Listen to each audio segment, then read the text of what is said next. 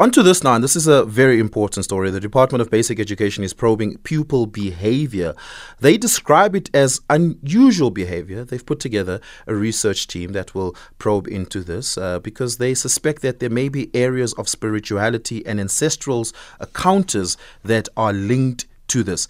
Unusual behavior they've recorded across 3,000 schools. Elijah Mhlanga, the national spokesperson for the Department of Education, joins us. Elijah, thank you so much for your time. Really do appreciate it. What does the department mean by unusual behavior? Describe to us.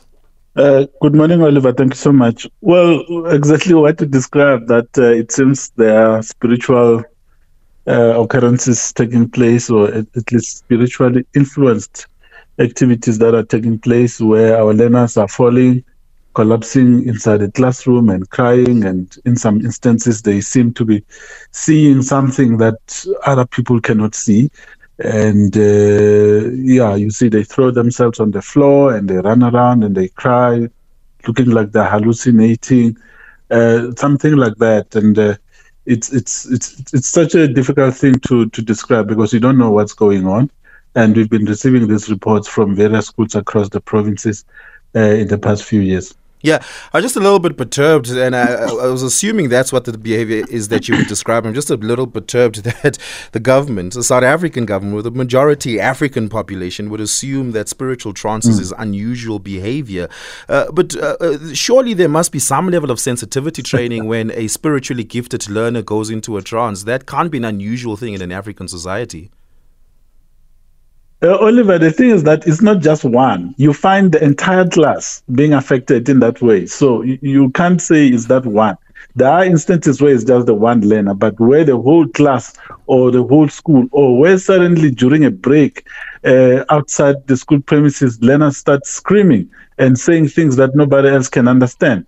Yes, we have some understanding of it as Africans, but there are also extents to which you do not understand or know what's happening. But here's the troubling part.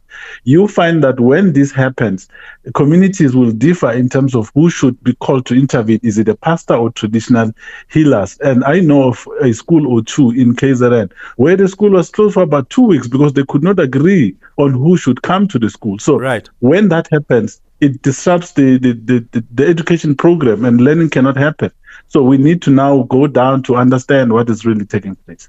Why can't you just ask the learners to give you an indication, should they, especially learners that are spiritually gifted, hey, should I go into a trance? This is the type of guidance I need, not that one at the school should be debating.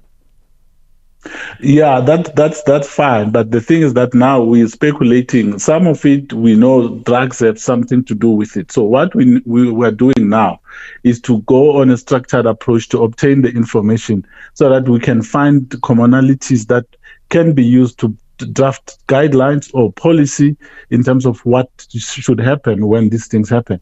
So yeah. it is important that we we stop speculating and we get the information from the people that have been affected or those that are in the know on what is happening and how we can handle this.